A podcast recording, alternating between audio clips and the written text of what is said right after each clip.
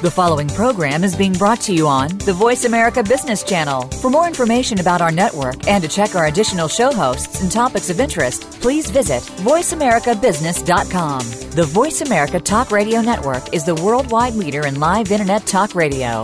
Visit voice america dot com. The views and ideas expressed on the following program are strictly those of the host or guests and do not necessarily reflect the views and ideas held by the Voice America Talk Radio Network, its staff, and management.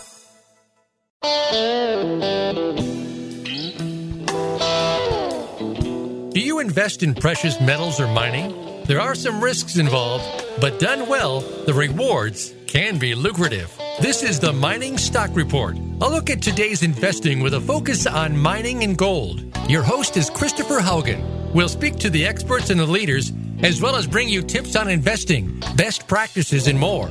Now, here's Christopher Haugen. Welcome, everyone, to the premiere episode of the Mining Stock Report on the Voice America Network. I'm your host for the next hour, Christopher Haugen, and I'm excited about the show we have for you today. Before we get things rolling, I'd like to point out that I'm also the managing editor of a financial newsletter called mining stock report dot com. Subscribers to our newsletter receive reports, research, news, and updates on all the companies that I'm currently covering. The newsletter also covers a variety of economic and political discussions that relate directly to the mining investment market. Much of the discussion in the newsletter is also there to complement the core topics of each show. We encourage everyone listening to take advantage of the resources of our website, mining stock report dot com, and sign up to begin receiving our newsletter. Okay, so let's talk about what we have in store for you today. First up, we speak with James Anderson of New Legacy Gold about the discovery of a new Carlin-type deposit in Nevada. Then later in the show, we talk with Peter Espig, the president of Nicola Mining. And finally, we'll close out the hour by talking tips on how to separate the monsters from the zombies. That's right, how to identify real monster opportunities in the mining market while avoiding those dreaded zombie miners through simple, methodical due diligence. So without further ado, let's get things rolling. I'd like to welcome to the show James Anderson, the C E O of New Legacy Gold Corp. Uh, New Legacy trades on the T S X Venture under the ticker symbol N U G, and in the U S over-the-counter under N U L G F. Uh, I've known James for several years and consider him to be a very good friend of mine. Uh, New Legacy Gold is a gold exploration company that is focused on the Cortez Trend property located in Nevada. Uh, it's in close proximity to uh, Barrick's Gold Rush deposit. Welcome to the show, James. We are good friends, and thank you, Chris. It's great to be here. Now, for the sake of our listeners, could you give our audience just a little bit of a background about yourself and how you got involved with New Legacy Gold? Sure.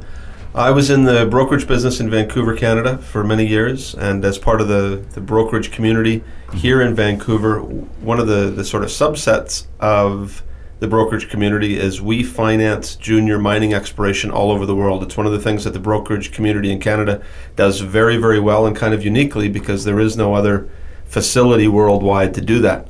So I was involved with that for many years. Uh, I got out of the brokerage business.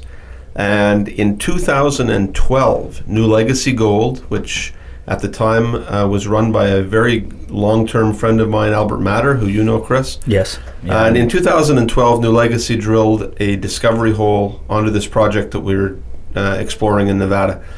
And that drill hole, our hole six on this property, r- returned twenty-seven meters mm-hmm. of one point four grams of gold. And that's very, very good. But more importantly, the head geologist that we have working with us, Roger Steininger, was able to identify that as Carlin-type gold mineralization. And Carlin systems in Nevada can be very, very large. So uh, I met with Albert. Albert and I agreed that I should join the, the, the company as C E O. Albert became chairman. And the rest, as they say, is history. Well, before we get into your, uh, I guess, your recent drill program, um, which I want to talk about, perhaps we could talk a little about the Cortez Trend and why this is so significant to the company. So in most parts of the world, gold deposits do not happen just one at a time. Yeah. They almost always happen um, in trends or in, in areas where you get a whole bunch of, of gold deposits, mm-hmm. and that's where we explore. I mean, it's it's a little bit, let's say, in the, in the oil and gas business. Um, we explore for oil and gas in West Texas. uh, you don't necessarily explore for oil and gas in other parts of, of the world. There's not very much oil production in Hawaii, let's say. Uh, so in Nevada, which is a very large and important gold mining jurisdiction, if Nevada was its own country, it would be the fifth largest gold producing nation in the world. So there's lots and lots of gold that's produced there. Most of that gold, though, happens in these Carlin-type gold systems that I've been referring to, and that's, yeah. they, they are named after the small town of Carlin in this part of Nevada. And then there are several trends that uh, happen generally on a northwest to southeast basis through the state.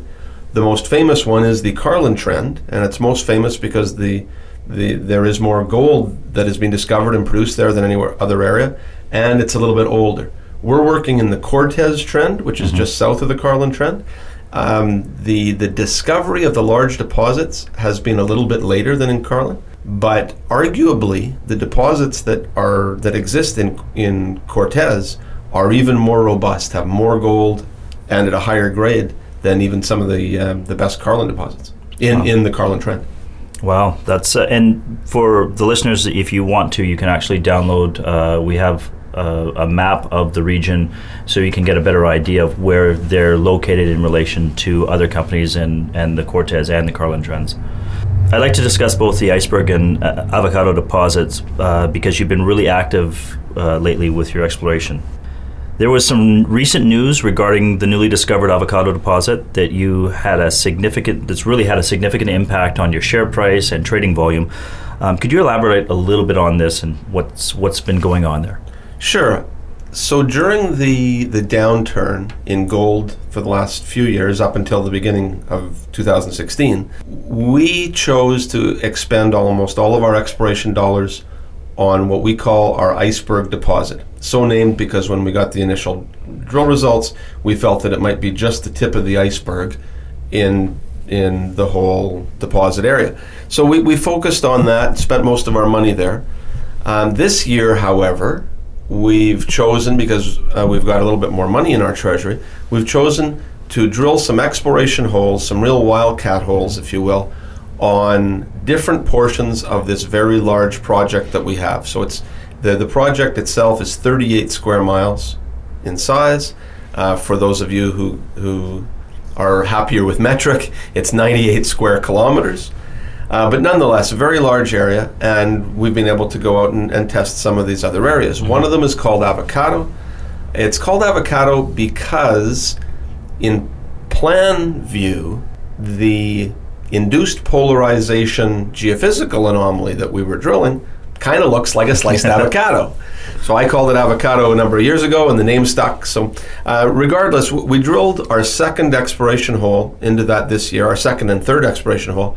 Both of them came up with very important gold mineralization in a completely new area that's about a mile and a half north of Iceberg, where we've been spending our money and getting very, very good results. The first Uh, of these two holes, which is our avocado hole number two, got a two hundred meters, so it's a six hundred fifty-five foot interval of gold mineralization. It's at a quarter of a gram per ton, so it's fairly low grade. And some people will look at it and say, well, it's you know it's only a quarter of a gram, you know, it doesn't you know quite maybe make the the, the economic grade, but having six hundred fifty-five feet of continuous gold mineralization in just the second hole that we've drilled out there, that's very, very important. And our geological staff, headed by Roger Steininger, feels that feels quite strongly that we are likely to be just on the periphery of another gold deposit there. The, the next drill hole that we drilled out there got twenty-five meters of a gram. Wow. So the, the grade has already started to improve significantly. Yes. And that one was six hundred fifty meters, so about twenty-one hundred feet away from the, the, the other drill hole. So we've already established a, a very large area. It's virgin territory out there. There's almost no historical drilling. So it's a blank canvas, and we're, we're very excited about it. Well, that's, that's great to hear. Um, now, aside from avocado, New Legacy has also been working uh, on their iceberg deposit for the past several drill seasons. Um, please tell us what's going on with Iceberg and how the exploration company, uh, sorry, exploration program has been progressing. So once again, we've been spending most of our money over the last few years at Iceberg.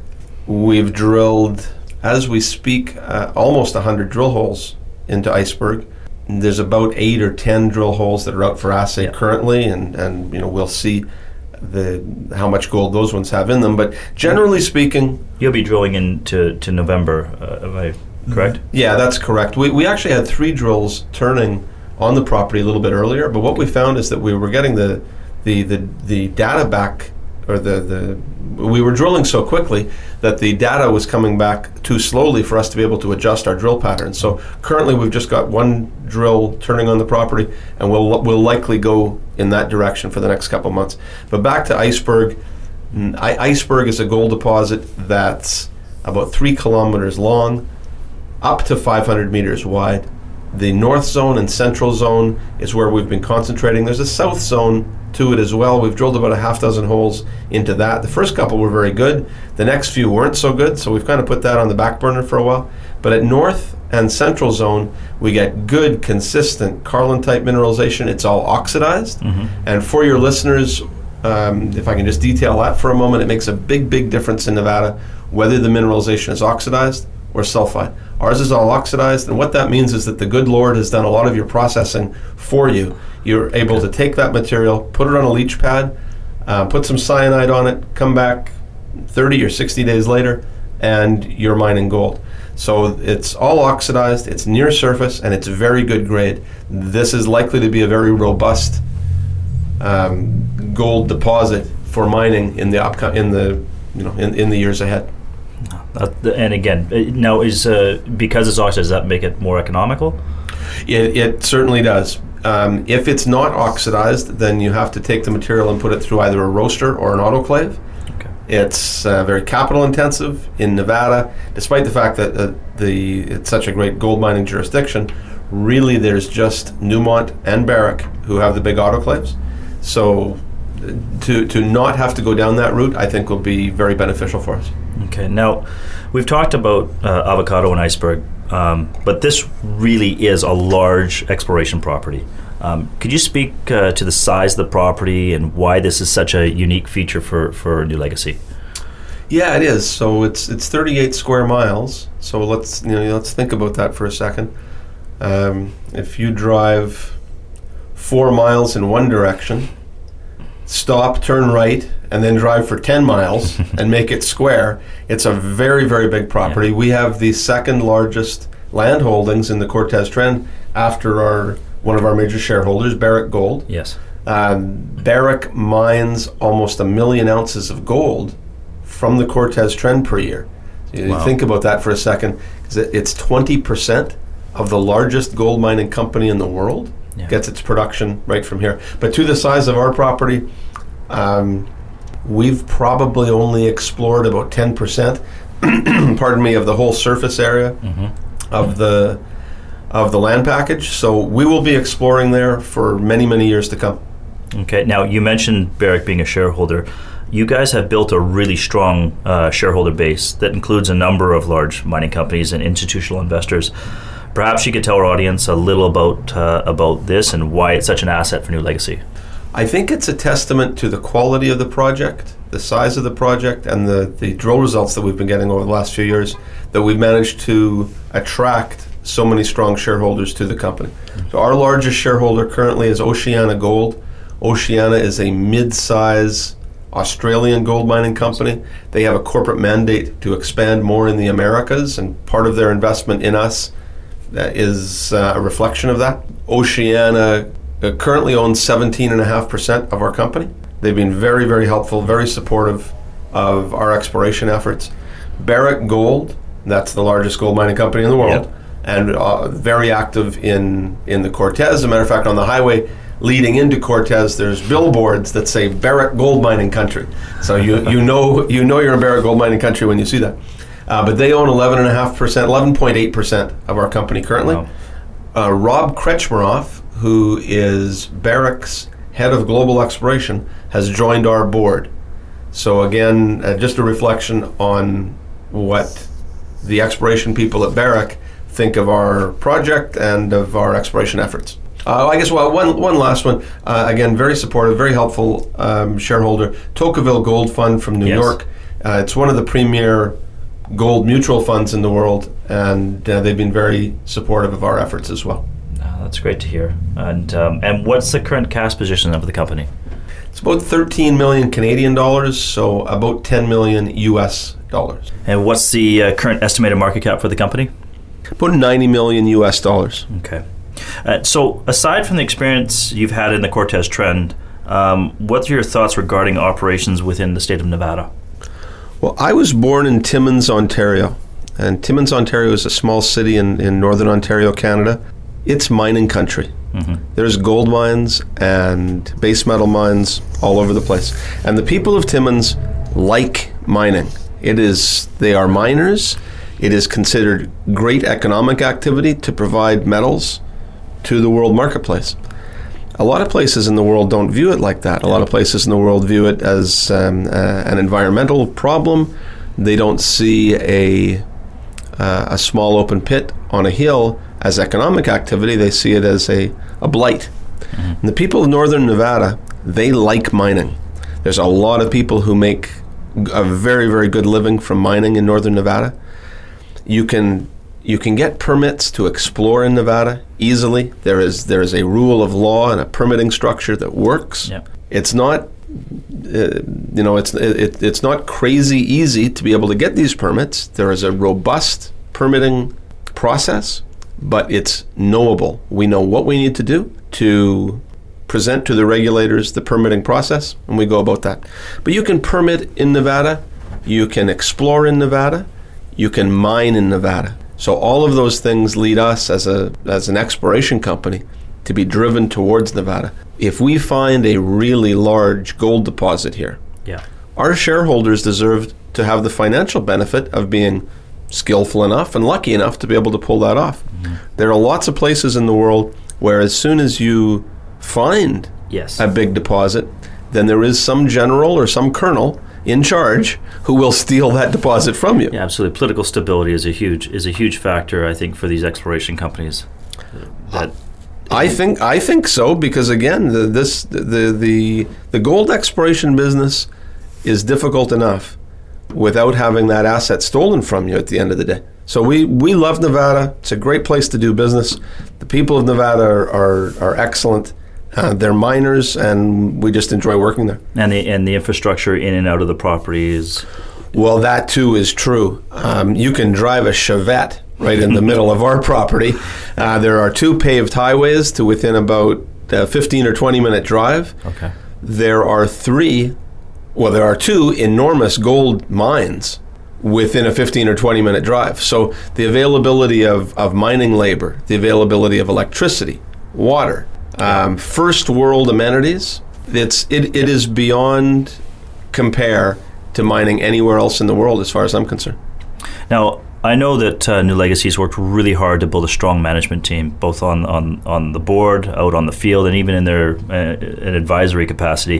Could you tell us a little about your team and, and the strategy you've had there?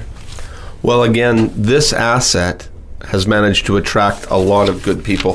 Uh, let me, I won't be able to name everybody that's associated with the, the company, but l- let me start with my business partner and our chairman, Albert Matter. Yeah.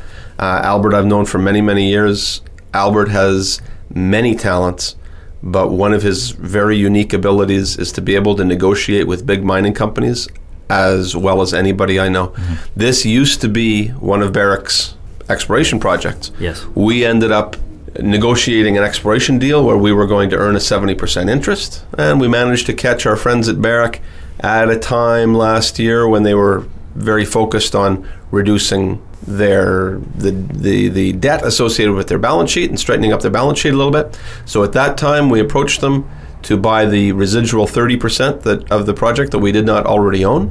So now we have one hundred percent of it, and a lot of that magic uh, just comes from Albert's innate ability to negotiate with big mining companies. Uh, Roger Steininger, who's our other partner, head of head, head of exploration for our company, based in Reno, Nevada. Uh, Roger has a an encyclopedic knowledge of every square inch of Nevada, what's gone on in terms of exploration uh, on on various places in Nevada for thirty years. He's very imaginative in terms of his exploration process. Um, It's been, you know, fabulous to work with him. Alex Davidson is on our board. Alex was head of exploration for Barrick for many, many years. Uh, he sits on the board of Yamana, which is another large mining company, but is on our board as well. And Alex is there because he believes, like we do, that we might be on to the next giant deposit in the Cortez Trend. And he he finds that very exciting, just as, as the rest of us do. Now, you mentioned Roger Steininger, just to go back for a second. He's credited with finding one of Barrick's mines in this region, is it not? That's correct. And if I, if I did not mention that already, how dare I? uh, Roger is credited with the discovery of three gold deposits in the western United States, which uh, is very unusual for, for any geologist. Uh, but he's also credited with the discovery and, and drilled all of the first holes at the Pipeline deposit, which is right, it's about twenty-five miles away from where we're working. Mm-hmm. Same geological environment. So Roger knows the rocks in this area as well as anybody, uh, and has continued success, continued exploration success all through his career. Before we go, I'd like to get your thoughts on the resurgence of the gold market this year and the dramatic effect it's had on many of the gold stocks out there. Uh, What are you thinking here, that this trend will continue, and uh, how do you see gold over, the, say, the next couple of years? Well, for your listeners, I guess one thing that I should point out, that uh, I might view gold just slightly differently than some people. Some people view gold as a commodity. Mm-hmm. Well, gold is not a commodity, certainly not a regular commodity, because we really don't consume it. About ninety-five percent of all of the gold that's ever been mined in the world still exists. Gold is a currency, and in a lot of ways it's the perfect currency. And it's the perfect currency mm-hmm. because governments cannot bastardize it. They cannot print it up out of thin air and distribute it.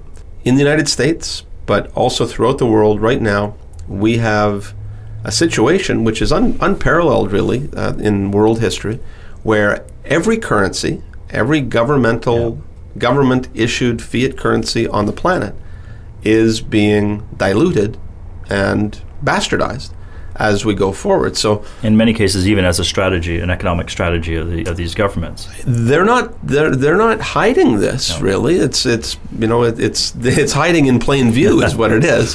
So our, our Japanese friends, for instance, they've had interest rates that are close to zero for two decades now. They have had quantitative easing, where the central bank in Japan simply prints up money out of thin air mm-hmm. and buys government bonds. But now they've gone past that, and they're taking their newly fresh printed yen, and now they're buying equities. The, the central bank in Japan is now a top five holder of the biggest twenty companies in wow. Japan. How you unravel that mm-hmm. is beyond me. I have no idea. Why there's still a bid on Japanese yen Yeah. is beyond me as well. But in Europe, the same thing. Um, their central banker, Mario Draghi, has been debasing the euro for some time now. The quantitative easing program that they're engaged in right now is two billion euros a day. Wow. It's incredible. And the United States, the, the, we, we've had three um, rounds of quantitative easing. They've stepped away from that right now. Mm-hmm. Will they continue to raise interest rates? I don't see how the Fed can raise interest rates in a world environment where we have negative interest rates. So one way or another, uh, I, I have all the confidence in the world in central bankers and in politicians that they will continue to destroy the value of fiat currencies, fiat currencies and government-issued currencies.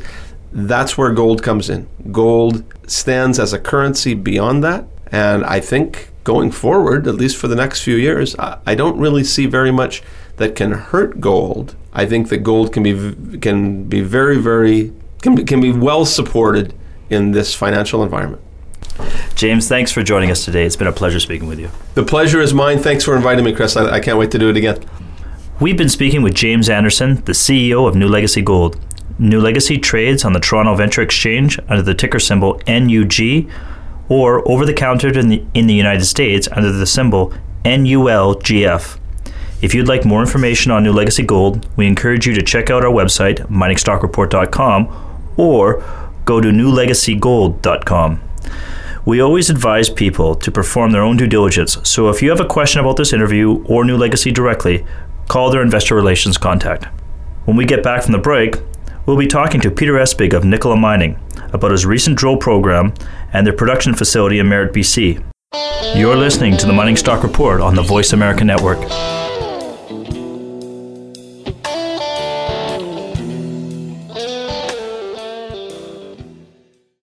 Become our friend on Facebook. Post your thoughts about our shows and network on our timeline. Visit facebook.com forward slash Voice America. New Legacy Gold is expanding its iceberg gold deposit in the Cortez Gold Trend of mining-friendly Nevada, which is the fifth largest gold mining jurisdiction in the world. New Legacy's deposit is a Carlin-style gold deposit, which can be some of the largest and most profitable gold deposits anywhere. New Legacy's largest shareholders include major gold mining companies Oceana Gold and Barrick Gold Corp, the world's largest gold mining company. New Legacy is well-funded and professionally managed, and we invite you to visit our website to learn more. new legacy gold dot com. That's N U L E G A C Y gold dot com. Again, N U L E G A C Y gold dot com. Have you friended us on Facebook yet? Why not? Just go to facebook.com forward slash Voice America or search for the keywords Voice America. Once you are part of our Facebook network, you'll receive daily messages about what's happening with our shows, this week's featured guests, and new happenings at the Voice America Talk Radio Network. And you can add your voice to the always active discussions on our timeline. Just go to facebook.com forward slash Voice America or search for Voice America.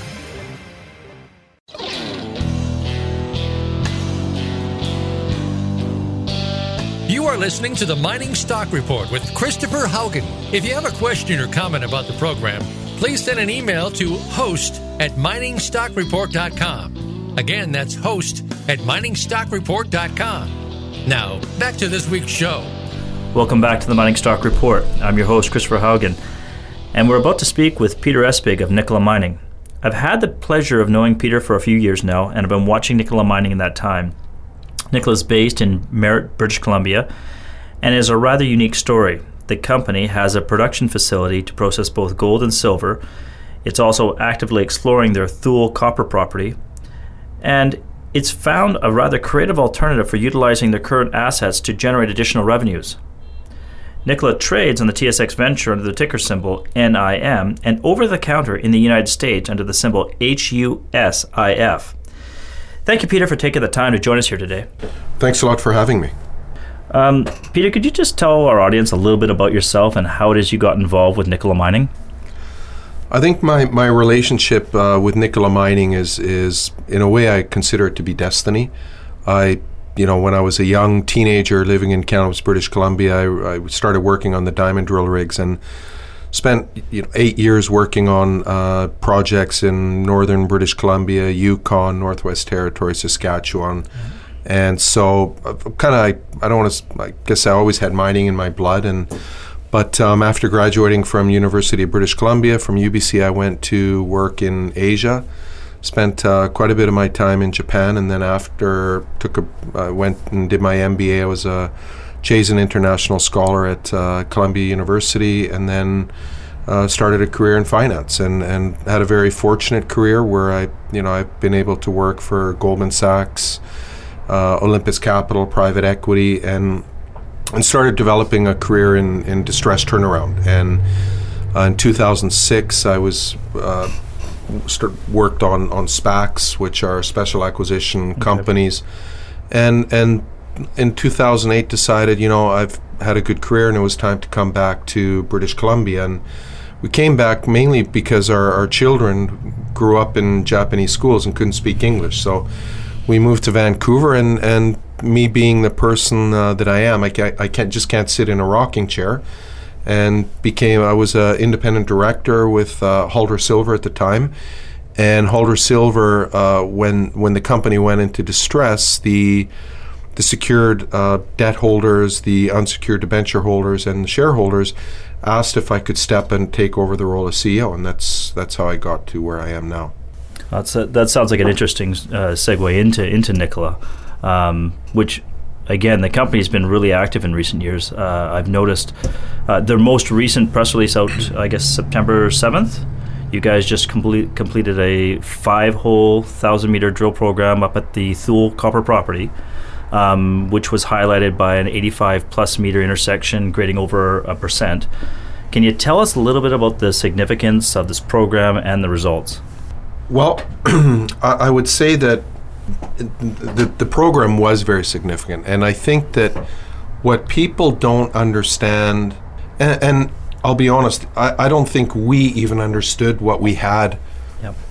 when we first um, not only hit on the on the eight, eighty-five meters of one point one percent, but also on the on the Titan Queen. So, yeah, because they're two very separate drill holes or or targets uh, uh, that were under the same program. Yeah. So we kind of, you know, in British, cl- in, in on the T S X venture, you often hear stories of where companies will go in and they'll drill something up that they, that's already been drilled mm-hmm. because they want the results to move the stock equity price or the stock price. Well, this is very different, and we were very fortunate because we had, first of all, uh, our uh, geologist, Brian May, who was very uh, significant in, in bringing this program forward, and we also had Paul Johnson, who was the former principal geologist of Teck Resources, joined our board, and the two of them had a lot of knowledge on the property. Brian had Brian May had been on involved in the property and with um, uh, Christopher James. Christopher James, that's right. And so they had a very clear image of the potential. And so, and and just before I get into talking about the results, I think that you have to understand that we are on the highest grade open pit copper site in North American history. And so, which is the old Craigmont mine. The old Craigmont, okay. So what, but the unique thing about Craigmont mine is it sits on what's called the Highland Valley Fault. Mm-hmm. The Highland Valley Fault is a fault that goes directly from Highland Valley to our property. And so, and we're on the same batholith. We're on the same, uh, let's call it genetic structure of that Highland Valley is on. But perhaps the difference is, is that it seems that the structure, the grades are higher as we get onto our property. But one of the unique characteristics that we now know that nobody knew back then, because, you know, there has been a lot of drilling done on the Highland Valley side, and there's been very little exploration done on our side mm-hmm. over the past twenty years. So what they what they have come to know on the Highland Valley side of the batholith is that the batholith itself moved three kilometers. So there was three okay. kilometer movement on the batholith. And if you look in the old Craigmont pit, which had an average grade of one point two eight percent copper in the pit, it's actually, the grades were higher because that was the grade of the mine itself, but there's a fault that goes through through that pit. And on the one side of the fault, there is actually no mineralization. And the reason is because that fault moved, and that's where we went to the three kilometer movement mm-hmm. of the structure. So we had a feeling that, you know, we, we, you know, you don't, we knew which direction it was, and with electromagnetic survey, which uh, we, we did on the property. Now the electromagnetic survey doesn't seem to work that well over the batholith because yes. there is a Kingsville rock, which seems to Uh, make it a little bit, di- you, for example, you can't do I P survey on the batholith. But we had a very, very precise thought of where that continuation of the Craigmont vein, let's call it the mm-hmm. Craigmont vein was. And so we we were, uh, you know, and, and kudos to the guys who put the program together. They were essentially within one meter of where the target zone was. We hit it exact, you know, within one meter of where we expected it to be. And I think one thing that uh, has to be, that I have to really emphasize is that you can drill along a fault, along the mineralization the whole way. Yes. That's not what we did. We drilled through the mineralization and through the fault. So that is probably, you know, as significant as one point one percent over eighty-five meters is. It's the fact that we were able to define where the zone is because we drilled through the zone, through the fault, and now we're able to look at it and, and plan towards a, a program for next year, which we will, which we expect to do. And so, you know, we were very, very excited about the result, um, and, and we're also, you know, it, it it puts into, you know, in, in the eighties. When you go back to the eighties and you, and you look at the difference between the technology that we have now and that they did back then, in the eighties, they they were smart enough to understand that if they kept putting the shaft in, or the, the a level, yep. that they would essentially eventually hit that zone. And that's exactly what they did. And they went and they went underground. So, but the unique thing is that they never actually reached it. They were about one hundred fifty meters away from reaching the zone. And so had they gone another one hundred fifty meters, they would have hit exactly what we drilled. Uh, that's that's an, that's a it's it's actually kind of interesting, because I have been on the property and I got a chance to see some of the uh, uh, which there are some photos that you can see on the website from from our visit. Um, you could see a lot of the the rock and exactly exactly what you described with regards to seeing where you've hit the zone and where it goes goes basically right through. Yes. Um, now, you did mention the Craigmont mine, and you mentioned a little bit about it, but could you give our listeners a little bit of a background as to why this is so significant to Nicola Mining and uh, basically the Thule property? So the, the Craigmont mine was a high-grade open-pit copper mine in on our site, Thule Copper. And so, and they, in the between nineteen sixty-two to the eighties, they mined about thirty-four million tons of material, and close to a billion pounds of copper came out of that open pit. Mm-hmm. And at the time, it, it, they had the largest, con- longest conveyor belt in the world. It was uh, a flagship mi- Canadian mine. And, you know, th- there is the old saying that, you know, the best place to look for a new mine is on the site of an old mine. And this is what we have. Now, one of the reasons, and the question I get asked all the time is, well, why didn't they do exploration uh, to find the vein, or why did they not uh, keep looking for more uh, copper in different areas in the property? Because we have close to ten thousand hectares. We've got a very, very large site that is fairly unexplored, except for the right around where the, the open pit was. And so, and the answer to that is that back in the eighties, there was no, they didn't have electromagnetic surveys. They couldn't fly over properties to do those mm-hmm. readings. And they they also had a, a copper price of sixty cents a pound. So at sixty cents a pound, the old Craigmont operation at the time, they were not even interested in one to one point two percent copper. The historic cutoff grade was zero point seven percent. So, and how they, they would l- judge whether that what whether the copper itself was uh, you know the when they went into the underground, they were actually yep. following a vein that was four to six percent, and they could they would tell that visually. So if it didn't look like it was carrying three percent copper, they wouldn't even assay it.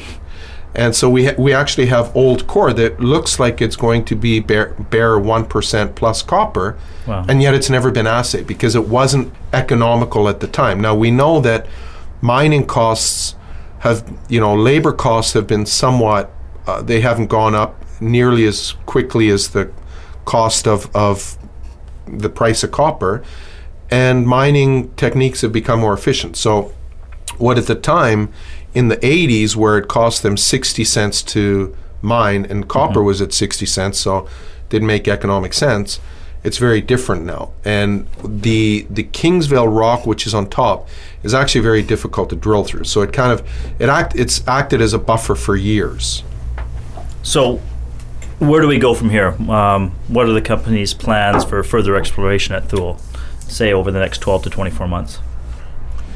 Well, I, I would like to answer that in, in two, two parts. So, because first of all, there's a difference between what is the company's plans and what is the company's exploration plans.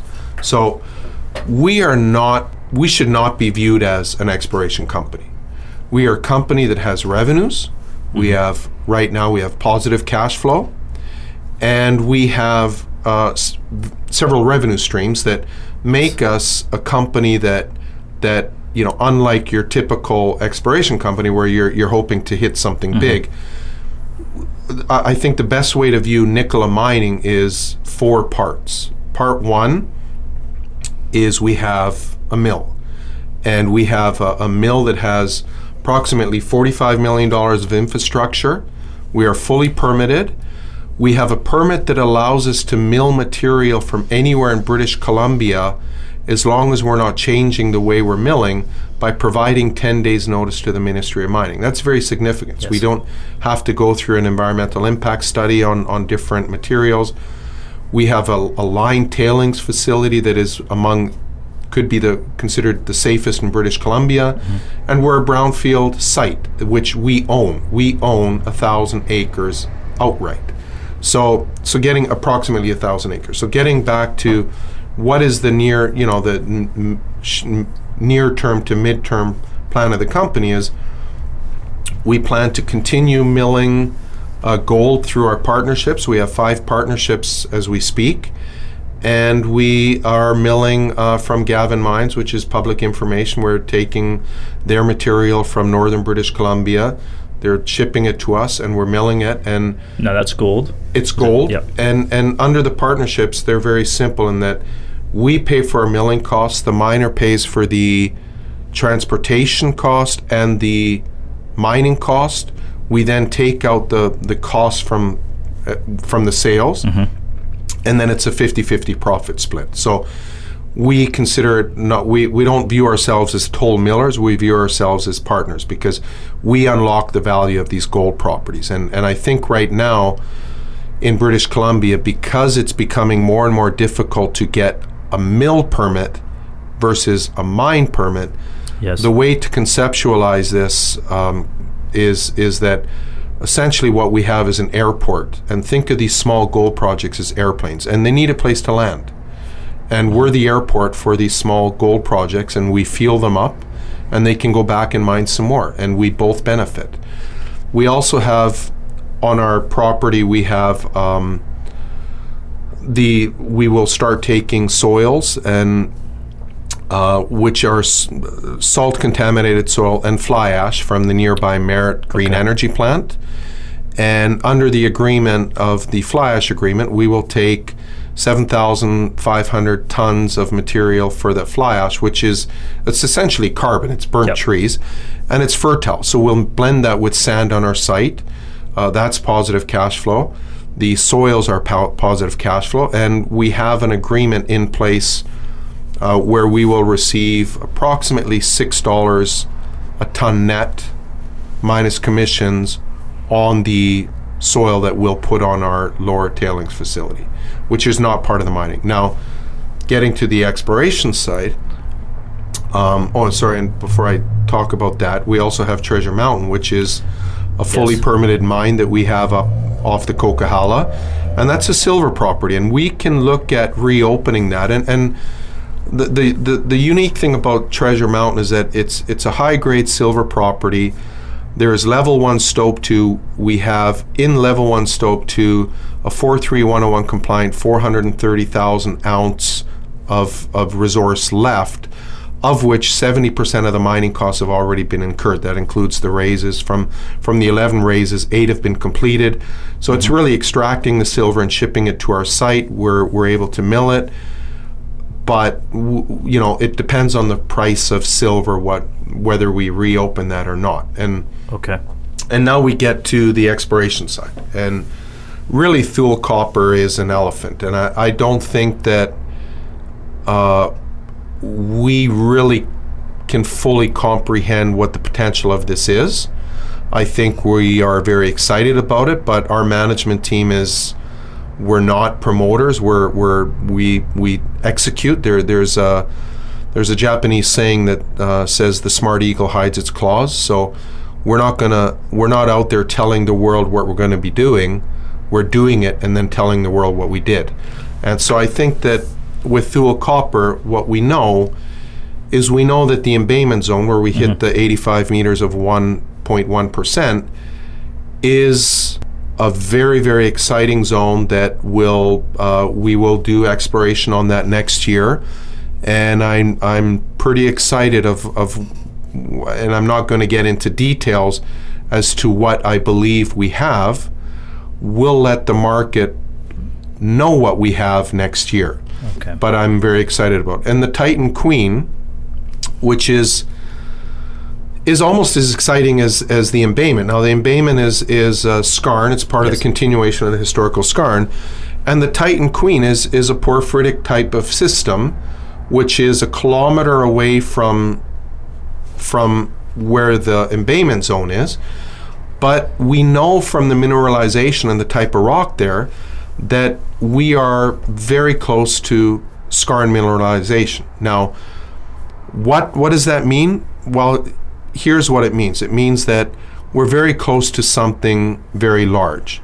Does it mean that it's going to be super economical? I'm not going to make that statement, but looking at the side of the property where our skarn is a very high grade, yep, and the mineralization on top of, of the where we drilled at Titan Queen, mm-hmm, where we also had over one percent copper, uh, it's it's exciting. And so those are two very, very high priority targets that we will focus on over the next twelve months. Over the next twelve months. Okay. Um, Peter, again, thank, thanks again for coming and taking the time to speak with us today. My pleasure. Thanks for having me. Once again, we've been speaking with Peter Espig, the president and C E O of Nicola Mining. If you'd like more information on Nicola, go to mining stock report dot com or nicola mining dot com and get a copy of their latest investor relations presentation, or call their investor relations contact with any specific questions that you may have for the company. When we get back, we'll be talking about how to separate the monsters from the zombies through a methodical approach to due diligence. You're listening to the Mining Stock Report on the Voice America Network.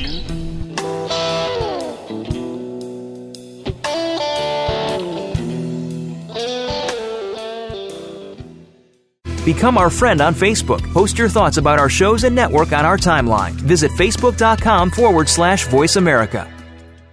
New Legacy Gold is expanding its iceberg gold deposit in the Cortez Gold Trend of mining-friendly Nevada, which is the fifth largest gold mining jurisdiction in the world. New Legacy's deposit is a Carlin-style gold deposit, which can be some of the largest and most profitable gold deposits anywhere. New Legacy's largest shareholders include major gold mining companies Oceana Gold and Barrick Gold Corp, the world's largest gold mining company. New Legacy is well-funded and professionally managed, and we invite you to visit our website to learn more. new legacy gold dot com. That's N U L E G A C Y gold dot com. Again, N U L E G A C Y gold dot com. Have you friended us on Facebook yet? Why not? Just go to facebook.com forward slash Voice America or search for the keywords Voice America. Once you are part of our Facebook network, you'll receive daily messages about what's happening with our shows, this week's featured guests, and new happenings at the Voice America Talk Radio Network. And you can add your voice to the always active discussions on our timeline. Just go to facebook.com forward slash Voice America or search for Voice America.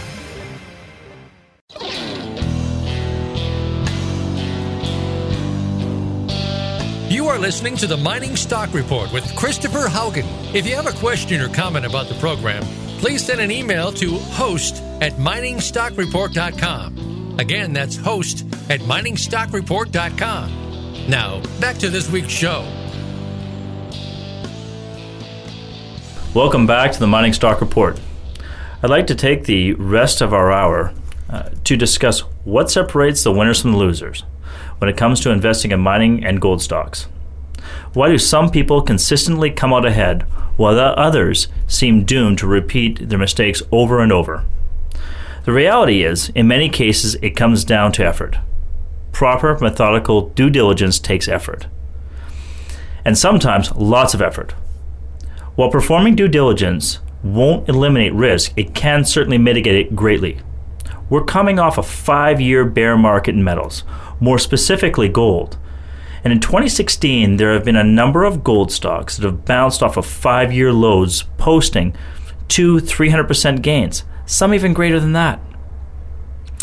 And yet, in the same environment, there are still countless other mining stocks that haven't budged even a few percentage points. Doesn't a high tide rise all ships?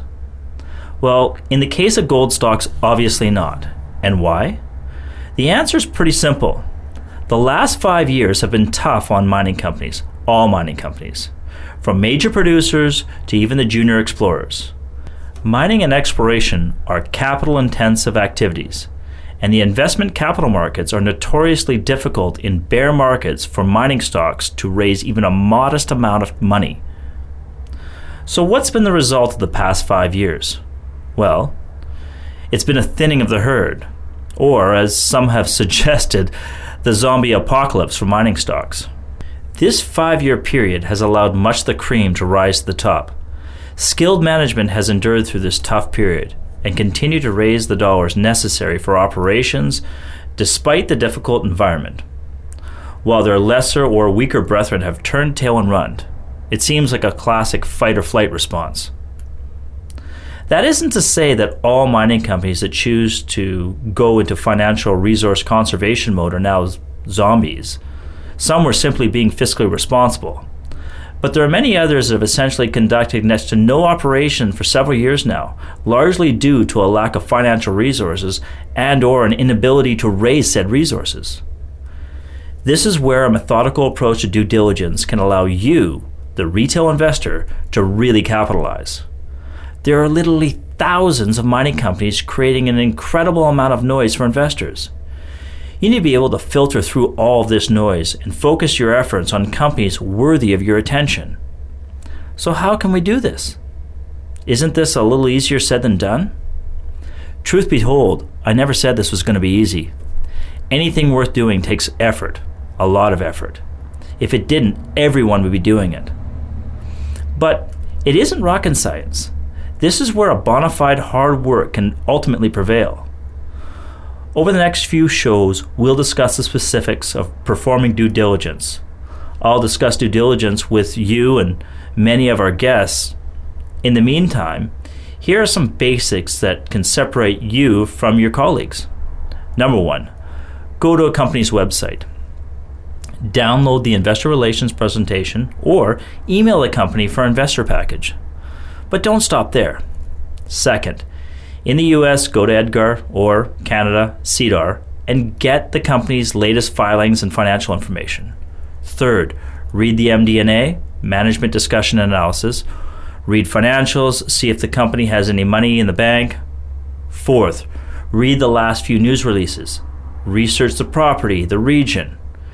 And on all of this, make notes, especially on anything you don't understand. And here's a tip. And I still have a really hard time with this one. But pick up the phone. Yeah, you heard me right. Pick up the phone and call the company's investor relations contact. Talk to them. Ask specific questions, especially anything you find confusing or unclear. You'll gain more from one phone call than you will in searching the web or exchanging twenty emails. In all the years that I worked in the investor relations and communications field, I was absolutely blown away by the lack of calls made by retail investors. Do you know who does make that call? Professional investors, people who make a living in the markets. You know, analysts, institutional investors, fund managers, brokers, wealth managers. None of them, especially the, ses- the successful ones, were ever shy to pick up a phone and call. Many would even call weekly for updates or clarification. That's because they understand the need for information in making an investment decision. And the fact is, the personal touch of making a phone call can convey much more than just the facts or the figures. In the age of the internet, we've become a society that will surf the web or send an email, but the last thing many of us want to do is pick up a phone and talk to someone we don't know on the other side, even when it's critical. And I guess what I'm trying to say to you is it's critical, especially if your goal is to make consistent gains in the market, and especially if you invest in mining stocks. Well, that's all the time we have for you today. Join us next week for the next edition of the Mining Stock Report. I'd like to thank our guests, Mister James Anderson of New Legacy Gold and Mister Peter Espig of Nicola Mining, for taking the time to speak with our audience. If you have any questions about the show, or if there's a company that you would like for us to interview, you can reach us at our website, mining stock report dot com, or send us an email to host at mining stock report dot com, or tag us on Twitter with mining stock r p t. So until next week, this is your host, Christopher Haugen, signing off and wishing you good luck in the markets.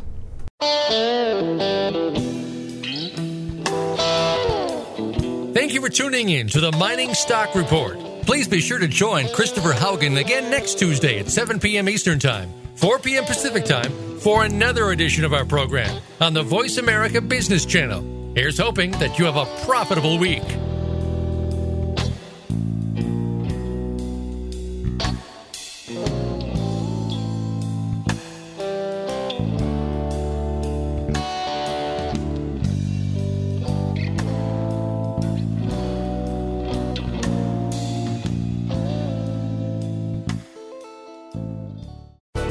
Thanks again for listening to the preceding program, brought to you on the Voice America Business Channel. For more information about our network and to check out additional show hosts and topics of interest, please visit voice america business dot com. The Voice America Talk Radio Network is the worldwide leader in live Internet talk radio. Visit voice america dot com. The views and ideas expressed on the preceding program are strictly those of the host or guests and do not necessarily reflect the views and ideas held by the Voice America Talk Radio Network, its staff, and management.